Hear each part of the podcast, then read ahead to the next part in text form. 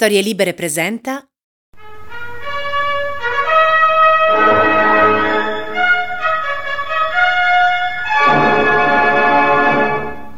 Una notte storica per i berlinesi e per il mondo intero. 50.000 persone hanno varcato il muro da est verso ovest, accolti dall'abbraccio fraterno di una città in festa. E le autorità della Germania comunista hanno cominciato oggi a demolire il muro. Da dove inizia una storia? È una domanda abbastanza cruciale quando devi raccontarla. Prendiamo l'anno di cui ho intenzione di parlarvi in questo podcast, l'anno in cui l'Europa viene travolta da un vento di cambiamento, anzi una tormenta di libertà che prima si solleva, poi cresce e cresce diventando un uragano che spazzerà via i governi di intere nazioni. C'è un momento cruciale, nel 1989, che pochissimi conoscono, eppure racchiude simbolicamente tutta la forza di quel cambiamento. È il 12 agosto, siamo a Mosca, in uno stadio colmo di ragazzi a petto nudo che urlano ed esultano. È già sera, quando la folla si apre per far passare un uomo scortato da due ali di soldati. Alcuni militari si vedono anche tra il pubblico, ma non fanno paura. Hanno le divise aperte e non ci sono cappelli sulle loro teste rasate e sudate. Il ragazzo che fende la massa di persone non è un politico, non è un capo di Stato, non è un militare, anche se indossa un cappotto dell'Armata Rossa e porta il cappello da soldato sopra la lunga chioma riccia. Non parla russo, anzi, lui rappresenta il nemico per eccellenza dell'Unione Sovietica. Ha un cognome di origine italiana, ma è americanissimo. Viene dal New Jersey e si apre la strada verso il palco tra le grida di adorazione, mentre la batteria scandisce il ritmo in sottofondo. Probabilmente il ragazzo ha solo una vaga idea di essere nel cuore esatto della storia, quello con la S maiuscola, ma è più facile che nemmeno se ne renda conto. Lui, in fondo, è solo una rockstar. Ma cammina verso il palco, verso le luci nel buio e verso un cambiamento che non può essere fermato.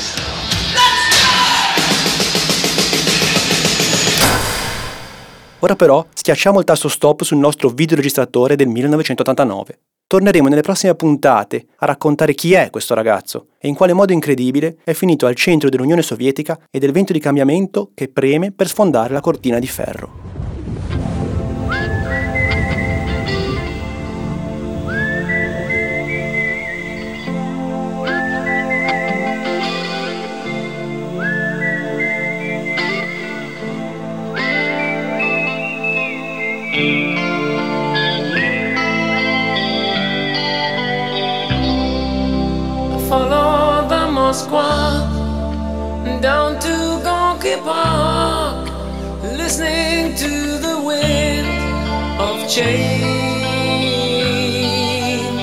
Io sono Riccardo Gazzaniga e questo è il podcast in cui proverò a raccontarvi di quell'anno di ribellione e musica, scontri e libertà dopo il quale nulla in Europa e nel mondo sarà più lo stesso.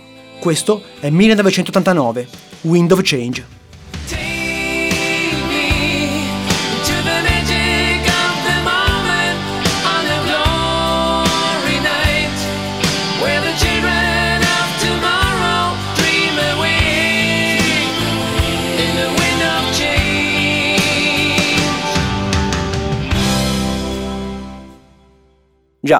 La cortina di ferro. È Winston Churchill a rendere celebre questa espressione. Da Stettino nel Baltico a Trieste nell'Adriatico, una cortina di ferro è scesa attraverso il continente. Dietro quella linea giacciono tutte le capitali dei vecchi stati dell'Europa centrale e orientale, dice Churchill in un discorso del 1946, rendendo celebre un'espressione già utilizzata dal gerarca nazista Goebbels alla fine della Seconda Guerra Mondiale. Belgrade, Bucharest, ma la linea immaginaria, disegnata dall'espressione cortina di ferro, è diventata nel 1965 un vero confine. Temendo la forza della NATO, l'alleanza atlantica filoamericana di cui fa parte la Germania Ovest, il leader dell'Unione Sovietica Nikita Khrushchev ha creato un'unione di stati speculare e opposta. Si chiama Patto di Varsavia e unisce tutti i paesi sotto l'egida dell'URSS. Il patto di Varsavia è un'alleanza militare che prevede la cooperazione tra Unione Sovietica, Polonia, Ungheria, Romania, Cecoslovacchia, Bulgaria e Germania Est. Non ne fa parte, formalmente, la Jugoslavia, Stato socialista a regime parzialmente autonomo che funge da cuscinetto tra l'Italia e il mondo orientale. L'Albania, per anni il punto più basso e povero di risorse, ha lasciato quasi indisturbata il patto nel 1968, pur mantenendo un regime filocomunista. Ma uscire dal patto di Varsavia non è così facile per gli altri stati, visto che si tratta in sostanza di un accordo unilaterale con cui la madre Russia controlla gli altri regimi filocomunisti, con lo spauracchio del suo invincibile, gigantesco esercito.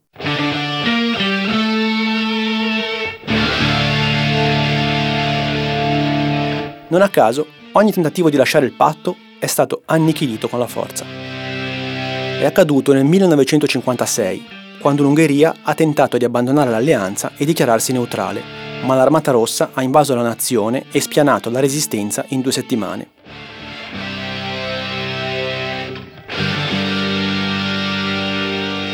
Nel 1968, invece, l'Unione Sovietica ci ha messo qualche mese a placare le spinte della Cecoslovacchia. Ha invaso Praga e soffocato la sua primavera, una rivoluzione liberale sostenuta da intellettuali, artisti, sportivi. Fra loro il celebre corridore Emil Zatopek, gloria del paese e pluricampione olimpico, che per aver fiancheggiato i rivoltosi viene spedito a lavorare in una miniera di uranio.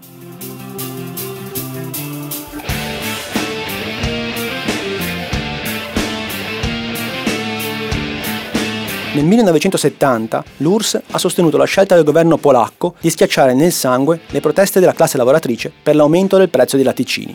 Insomma, ogni possibile minaccia alla stabilità oltre cortina è stata sempre azzerata.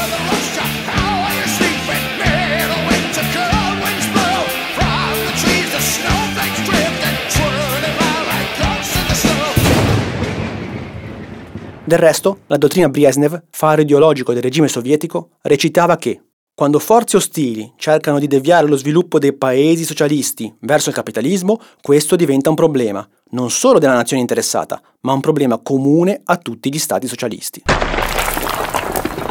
Ma la cortina di ferro inizia a vacillare il 16 ottobre del 1978, quando un uomo polacco si affaccia al balcone di San Pietro dicendo queste parole. Carissimi fratelli e sorelle, anche non so se potrei bene spiegarmi nella vostra, la nostra lingua italiana, se mi sbaglio.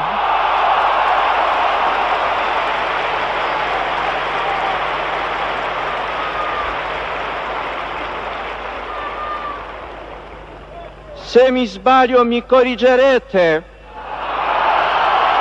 Karol Wojtyla, che da ragazzo ha fatto il minatore per cavare soda caustica e lavorato come fattorino in un ristorante, che ama il teatro, parla 11 lingue diverse ed è scampato miracolosamente ai campi di concentramento, è il primo straniero ad assurgere al soglio pontificio dal 1522, anno in cui era stato eletto papa l'olandese Adriano VI. In Polonia, dove il 90% della popolazione è cattolica, le campane delle chiese risuonano a festa e la gente scende in strada per celebrare l'elezione del papa chiamato Giovanni Paolo II.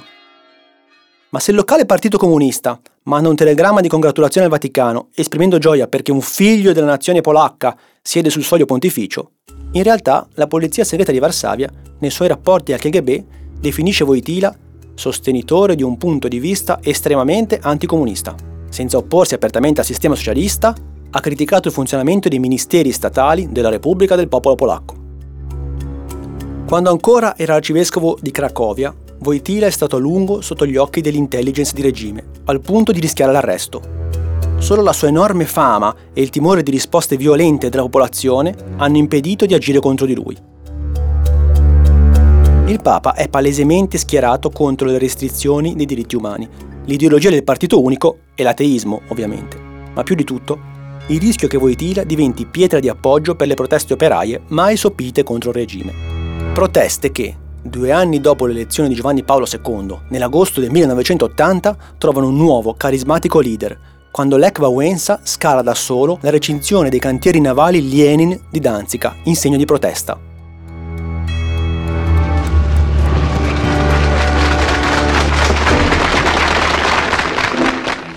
Naprawdę musicie nam pomóc, bo ci ludzie z tej strony troszeczkę bardziej to przeżywają, bo są troszeczkę w innych warunkach. Dlatego naprawdę apeluję o to, pomagajcie, podtrzymujcie na duchu, bo my musimy wytrzymać. Jeśli teraz nie wytrzymamy, nie załatwimy tej sprawy naprawdę bardzo długo.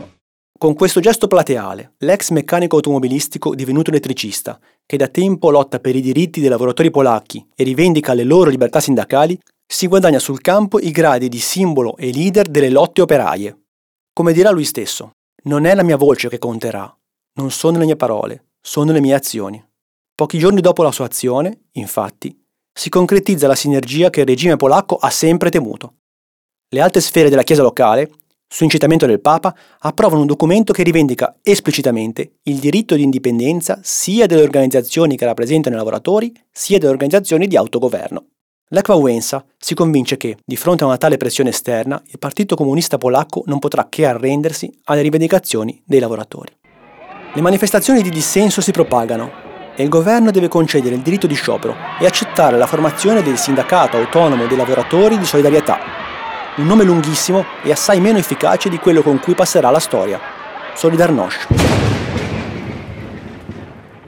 Wałęsa diventa il presidente di un sindacato che raccoglie rapidamente il numero incredibile di 10 milioni di iscritti.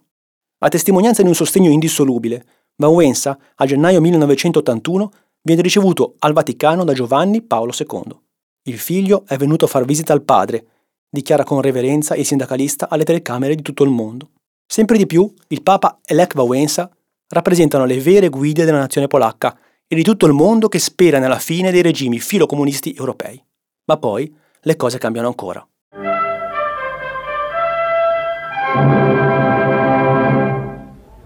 Buonasera, in piazza San Pietro, poco dopo che era cominciata l'udienza generale di Giovanni Paolo II, sconosciuti hanno sparato colpi di arma da fuoco contro il pontefice che è stato raggiunto da qualcuno di questi colpi e si è accasciato sulla piccola vettura scoperta sulla quale e con la quale aveva appena completato il percorso predisposto sulla piazza stessa tra i fedeli che la gremivano. Il 13 maggio 1981, in piazza San Pietro, il killer professionista turco Mehmet Ali Agca ferisce gravemente a colpi di pistola Giovanni Paolo II.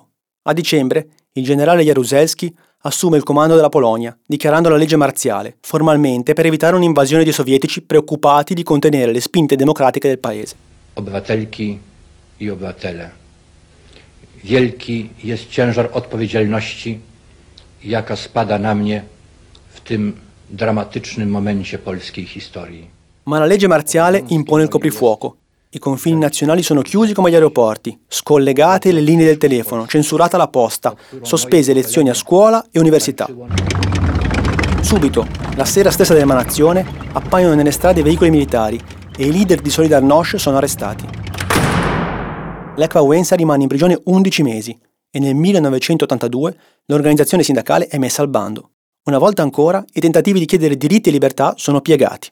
Lech Wałęsa chiede di tornare a lavorare come elettricista, ma il suo carisma è così temuto che di fatto finisce agli arresti domiciliari.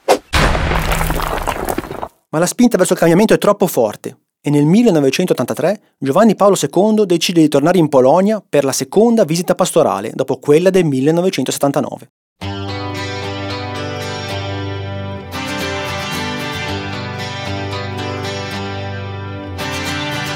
Il governo è preoccupatissimo. Non si può negare la visita di un papa a uno dei paesi più cattolici del mondo. Ma il regime, sebbene comunista, confida in un aiuto celeste, visto che il papa è fisicamente provato dopo l'attentato subito. Ora come ora, possiamo solo sognare sulla possibilità che Dio lo chiami a sé il più presto possibile. Auspica il servizio segreto polacco, scrivendo ai colleghi sovietici del KGB. Ma il papa sta bene e appena sceso dall'aereo si rivolge ai prigionieri e perseguitati del regime.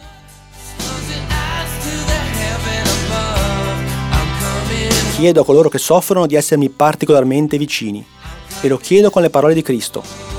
Ero malato e mi hai visitato, ero in prigione e sei venuto da me. Io stesso non mi posso recare in visita da tutti quelli che sono in prigione e tutti quelli che stanno soffrendo. Chiedo però loro di essermi vicini nello spirito per aiutarmi, come fanno sempre.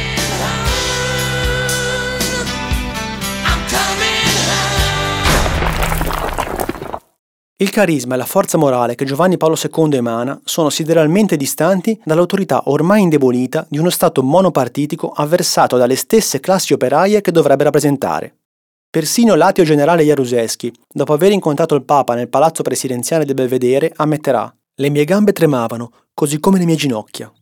Il Papa, questa figura in bianco, tutto ciò mi commosse fortemente, al di là della ragione. Un mese dopo il regime ritira la legge marziale, ma questo non basta a riguadagnare consenso, anche perché di lì a pochi mesi Lech Wałęsa viene insignito del premio Nobel per la pace. Lui non va a prenderlo, temendo che non lo facciano più tornare in patria e ci manda la moglie. Quindi, per evitare accuse di avidità e personalismo, dona il corrispettivo premio in denaro per la realizzazione di un progetto della Chiesa volto a modernizzare e meccanizzare il lavoro degli agricoltori.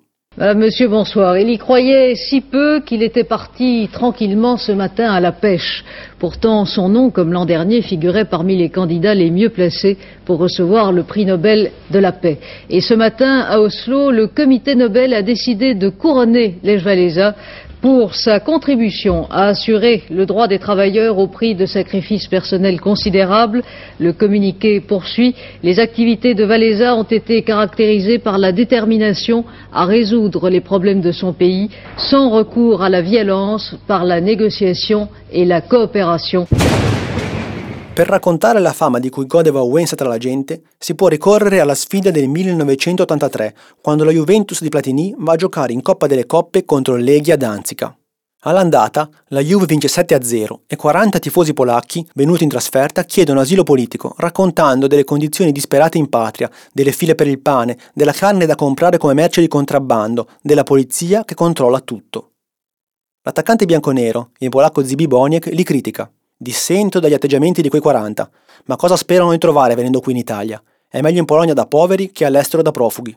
L'avvocato Agnelli però lo rimette al suo posto. Quelle di Boniek sono solo stupidaggini e anche inopportune. Al ritorno a Danzica il proscenio europeo attira una grande folla.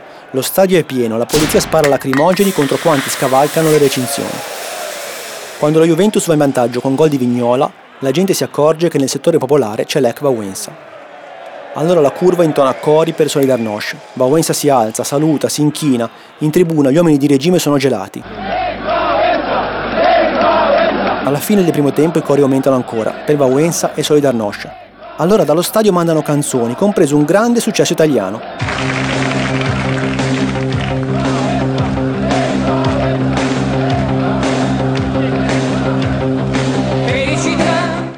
Ma la gente non è felice per niente e ancora di più grida Viva Solidarnosc, alcuni cantano l'inno polacco. Lo speaker, disperato, per zittire la folla inizia a leggere il curriculum dei calciatori della Juve, di tutti uno per uno, persino quello di Zoff che non gioca più. Il Leghia pareggia, va avanti, la Juve rimonta e vince 3-2 con gol proprio di Boniek, fischiato da tutti i suoi connazionali. Danzica, Lecca di Danzica che è passato in vantaggio sul rigore trasformato da Kruszynski al diciottesimo del secondo tempo. Poi c'è stato al 32esimo un gran gol di tavola e ora è Boniek in azione. Gol! Zibi Boniek fa gelare letteralmente lo stadio.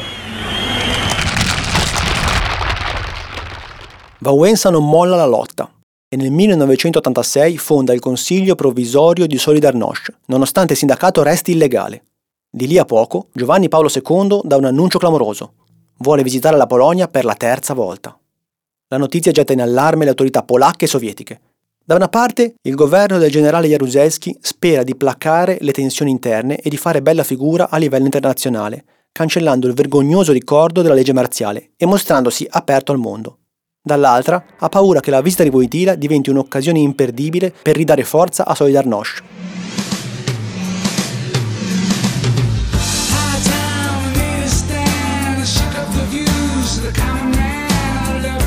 Quando Giovanni Paolo II, nel giugno del 1987, sbarca in Polonia per la terza volta, trova ad attenderlo un gigantesco apparato di sicurezza di 25.300 uomini e ogni suo momento pubblico viene ripreso, non tanto per immortalare il Papa, quanto per fissare su pellicola i contenuti illegali degli striscioni e i pellegrini sospetti per poterli identificare. I manifestanti però aggirano i divieti del regime, recitando frasi come O Maria, conduci noi e i nostri figli attraverso il mar rosso dell'ipocrisia, della menzogna e dell'ateismo. A Danzica, dopo la messa del Papa, un gigantesco corteo pacifico riempie le strade e appare la scritta Solidarnosc.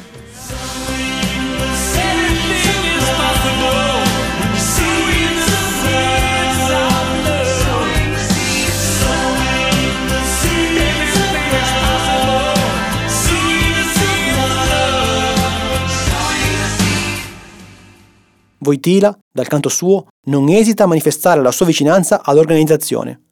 Qui, sulla riva del Baltico, anch'io pronuncio questa parola, questo nome. Solidarietà, perché essa appartiene al costante messaggio della dottrina sociale della Chiesa. Nella piazza di Danzica, Giovanni Paolo II si inginocchia in silenzio davanti alle tre croci che ricordano gli operai morti durante gli scontri del 1970. È un momento solenne e potentissimo. Quel voitila silenzioso in ginocchio è ancora più efficace di qualsiasi manifestazione. ABC, this is World News Tonight. Good evening. Pope John Paul II continued his triumphal tour of his homeland today, speaking diplomatically but pointedly about the relationship between the church and communism. Here's Peter Jennings in the Polish city of Yasnagora. John Paul has emphasized the reality. In Poland, at least, politics and religion are inseparable. How potent is his message? Polish television has broadcast his visit, but is under instructions not to show how large the crowds are. Il 1988 sta finendo. Siamo a novembre, quando il governo del generale Jaruzelski deve cedere e iniziare un dialogo con Solidarnosc. Un'idea che sarebbe parsa assurda pochi anni prima, ma alle porte del 1989 diventa possibile, persino inevitabile, dopo che il vento di cambiamento ha intaccato anche l'Unione Sovietica.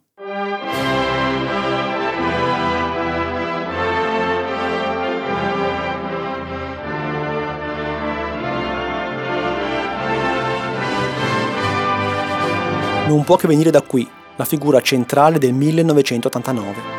Un uomo che nasce proprio dentro gli organi di partito, come un virus che si insinua tra gli ingranaggi della macchina sovietica. Una macchina gigantesca e inarrestabile in apparenza, ma che, a partire dagli inizi degli anni Ottanta, mostra evidenti segni di ruggine e usura. L'economia non riesce più a crescere, soffrendo la stagnazione.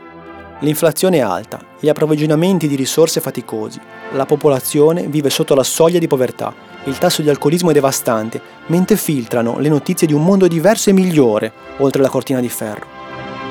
L'uomo chiamato a gestire questo momento è Mikhail Sergeyevich Gorbachev, segretario generale del Partito Comunista dal 1985.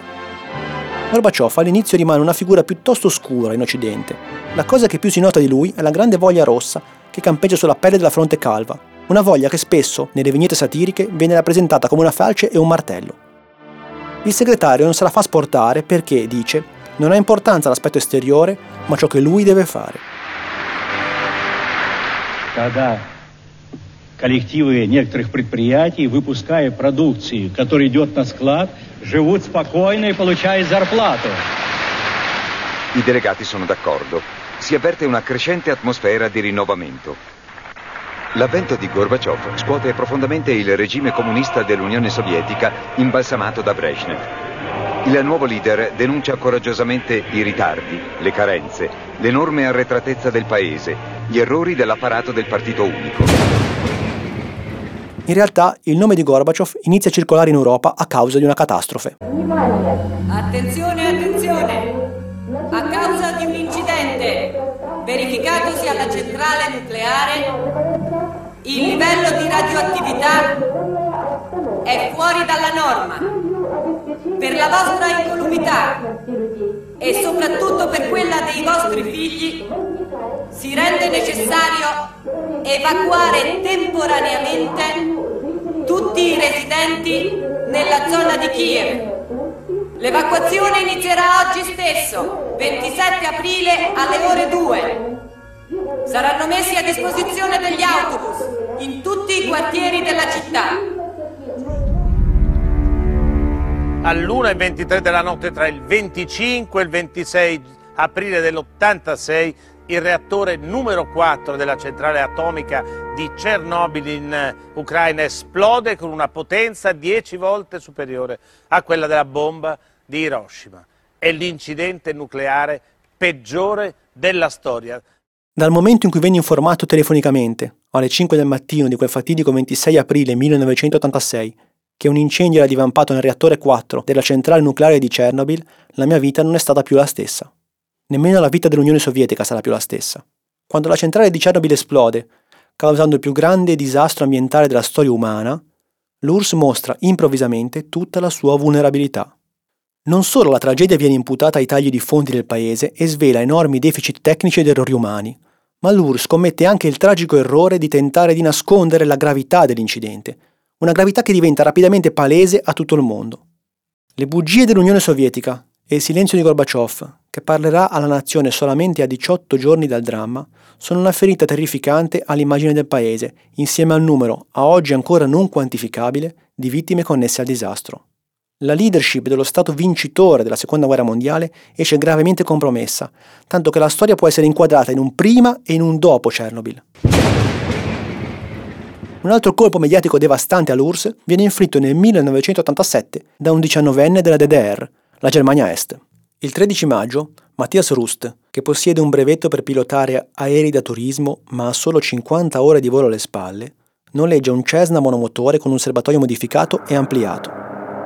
Parte da Amburgo, vola verso le isole Faroe, si ferma in Islanda, torna in Norvegia, quindi fa scalo in Finlandia, il 28 maggio 1987. Quando il suo aereo si rialza da terra, Rust ne cambia il piano di volo e sparisce dai radar, entrando nello spazio aereo sovietico per dirigersi in volo verso Mosca. Due MiG da combattimento lo intercettano e lo affiancano. Rust sa bene che pochi anni prima l'URSS ha abbattuto un volo della Korean Airlines per uno sconfinamento, uccidendo 269 persone.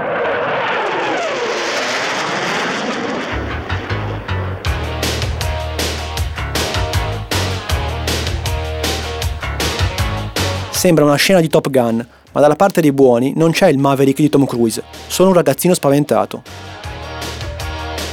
Il MiG mi raggiunse, virò strettissimo, mi si mise dietro, poi mi affiancò. Era molto più veloce di me. Indovinai appena gli occhi del pilota sotto il casco. Mi seguì per un po', poi accelerò ancora e sparì nel nulla.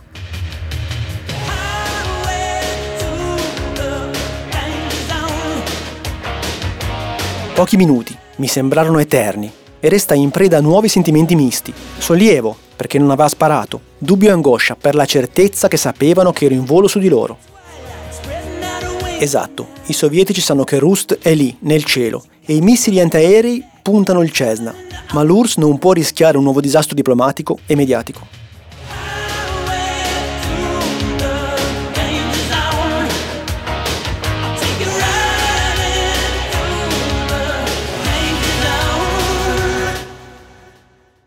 Rust è anche molto fortunato, perché a un certo punto viene perso dai radar e classificato come aereo amico, visto che casualmente quel giorno si svolgono una serie di esercitazioni.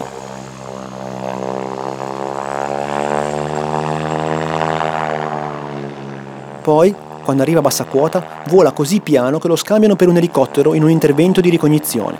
Alle 7 di sera, il ragazzino sul Cessna è sopra Mosca. Rust considera di atterrare dentro il Cremlino, ma è troppo pericoloso e potrebbe rischiare di non essere notato da nessuno. Poi pensa alla Piazza Rossa, ma ci vede troppa gente, allora sceglie il ponte vicino alla cattedrale di San Basilio. Non sa che ci sono i fili del tram, non lo ha calcolato, ma la fortuna, a volte, aiuta davvero gli audaci e quel giorno i fili sono stati tolti per manutenzione. Mattias Rust tocca terra e attraversa con calma le strade della capitale, giungendo placido sino alla Piazza Rossa, dove smonta dal suo Cessna salutando. Dice che la sua impresa è simbolica per chiedere pace dai due lati della cortina di ferro. Il ragazzo che ha volato sulle ali del Cessna e della Libertà è accolto gioiosamente dai moscoviti che gli offrono pane e sale, loro tipico gesto di benvenuto. Ma non sono altrettanto gentili gli ufficiali del KGB che lo arrestano.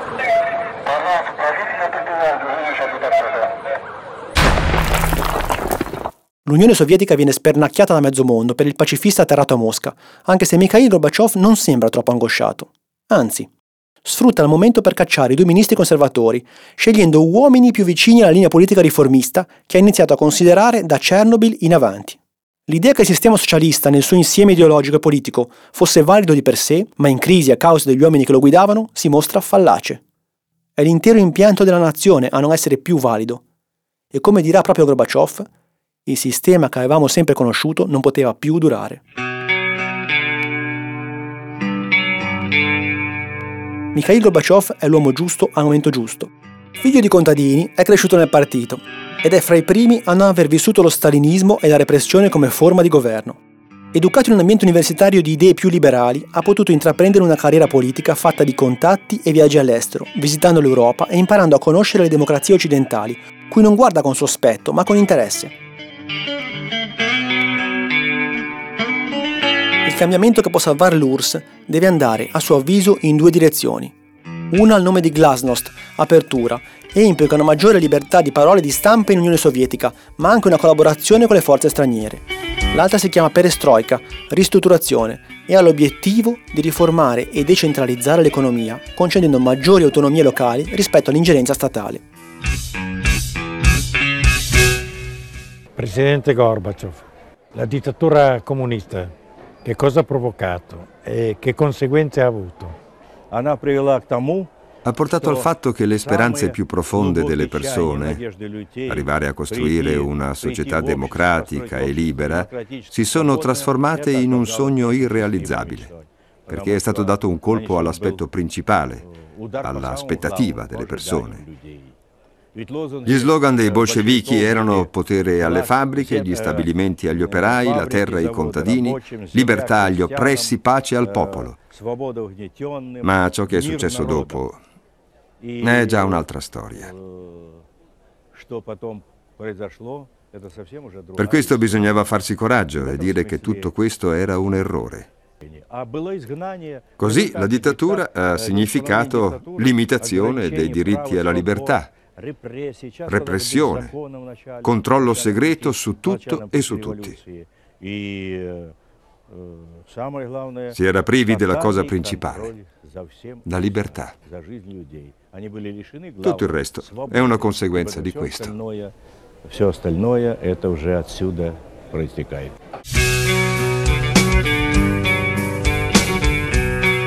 Il primo intervento concreto di Gorbaciov è abbastanza fallimentare, in verità. Per lottare contro la piaga dell'alcolismo, regolamenta i prezzi di vodka e vino e birra, limitando le vendite e stabilisce sanzioni penali per chi viene sorpreso in ubriachezza. Ma l'alcol rappresenta un capitolo fondamentale dell'economia del paese e se da un lato cala il consumo, dall'altro crollano le esportazioni di bevande e prolifera il mercato nero. È in questo modo che nasce la mafia russa nella sua forma più spietata. Anche la lotta alla corruzione e alla burocrazia che affliggono l'URSS rimbalzano contro un muro di gomma e consuetudini. Nel 1987 Gorbaciov ammette che a parte la glasnost non abbiamo ottenuto niente. Con sua moglie Raissa è ancora più chiaro. Così non si può più andare avanti.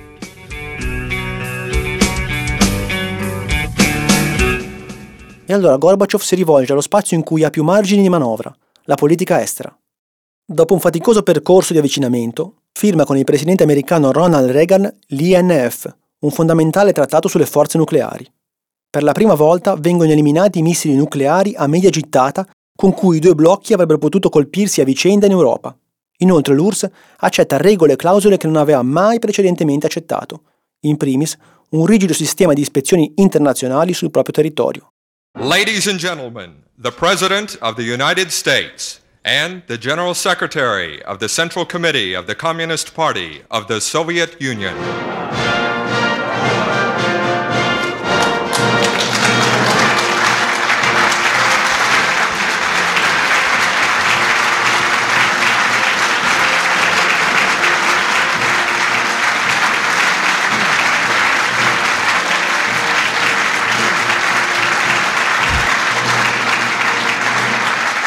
Thank you. Welcome to the White House. It was over six years ago, November 18, 1981, that I first proposed what would come to be called the zero option. It was a simple proposal, one might say disarmingly simple. Gorbaciov inizia così la sua enorme scommessa politica, ovvero quella di dialogare con l'Occidente, allentare la pressione sui paesi del patto di Varsavia e spingere l'Unione Sovietica verso una democratizzazione che possa toglierla dall'isolamento e salvarla dalla crisi in cui sta sprofondando. La crepa nella cortina di ferro si allarga il 5 luglio 1988, quando URSS e Ungheria convengono di impostare i rapporti alla non ingerenza, assistenza reciproca e indipendenza e comune responsabilità verso i destini storici del socialismo. Poi, il 7 dicembre, all'Assemblea Generale delle Nazioni Unite, Gorbaciov annuncia a sorpresa l'intenzione di tagliare l'Armata Rossa e ritirare buona parte delle truppe dai paesi dell'est europeo entro il 1991.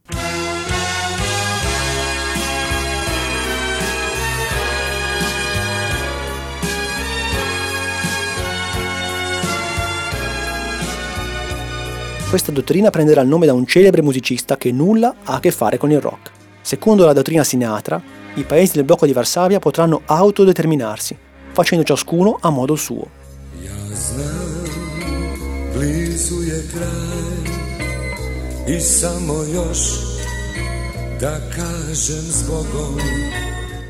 Ma nel dicembre 1988 Gorbaciov concede un'altra apertura, meno politica ma ugualmente fondamentale.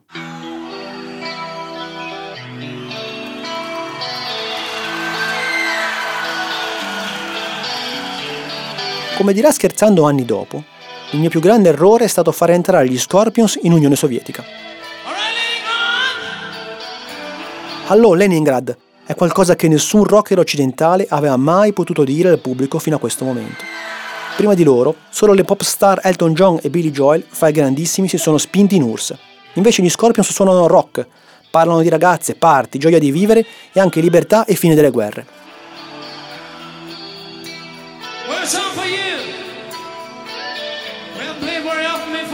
Nel 1988 inanellano 10 concerti di seguito tutti esauriti, 150.000 spettatori complessivi nel Palazzo dello Sport di Leningrado, pieno di gente composta, seduta nei posti numerati, con il divieto di fumo che costringe il pubblico a uscire a 5 gradi sotto zero per farsi una paglia.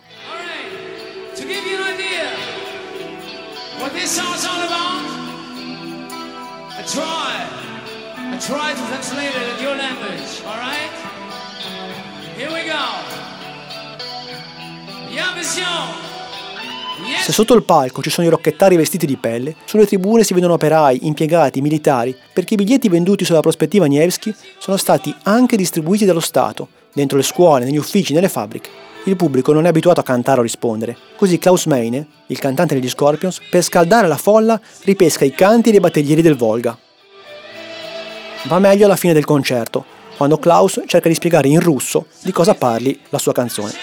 Poi Meine inizia a cantare con quel suo buffo inglesco, come qualcuno ha soprannominato il suo inglese dal pesante accento teutonico, mentre il virtuoso chitarrista Rudolf Schenker spara assoli strepitosi. I'm still living for tomorrow. I'm living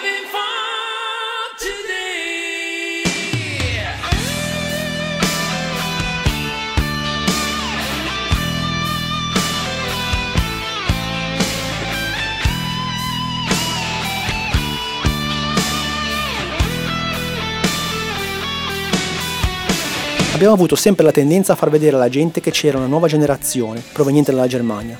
Una generazione che non arrivava coi carri armati, bensì con le chitarre, e portava amore, capisci? E quello è stato anche il motivo per cui siamo andati in Russia, dirà Schenker. Quando si spengono le luci e si ferma la musica, il pubblico non chiede il bis, perché non sa nemmeno che si può fare un bis. Ma la folla esulta quando gli Scorpions tornano sul palco sulle note di Rock You Like a Hurricane.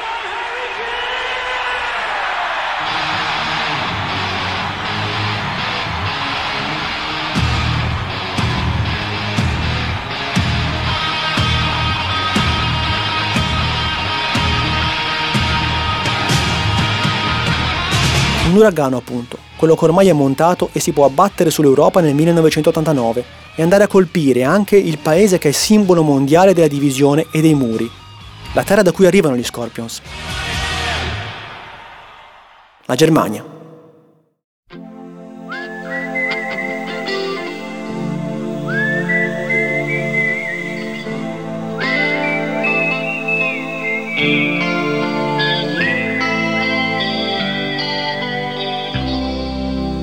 Follow the Moskwa down to Gonky Park, listening to the wind of change. Io sono Riccardo Gazzaniga e questo è il podcast in cui vi racconto di quell'anno di ribellione e musica, scontri e libertà, dopo il quale nulla, in Europa e nel mondo, sarà più lo stesso. Questo è 1989, Wind of Change.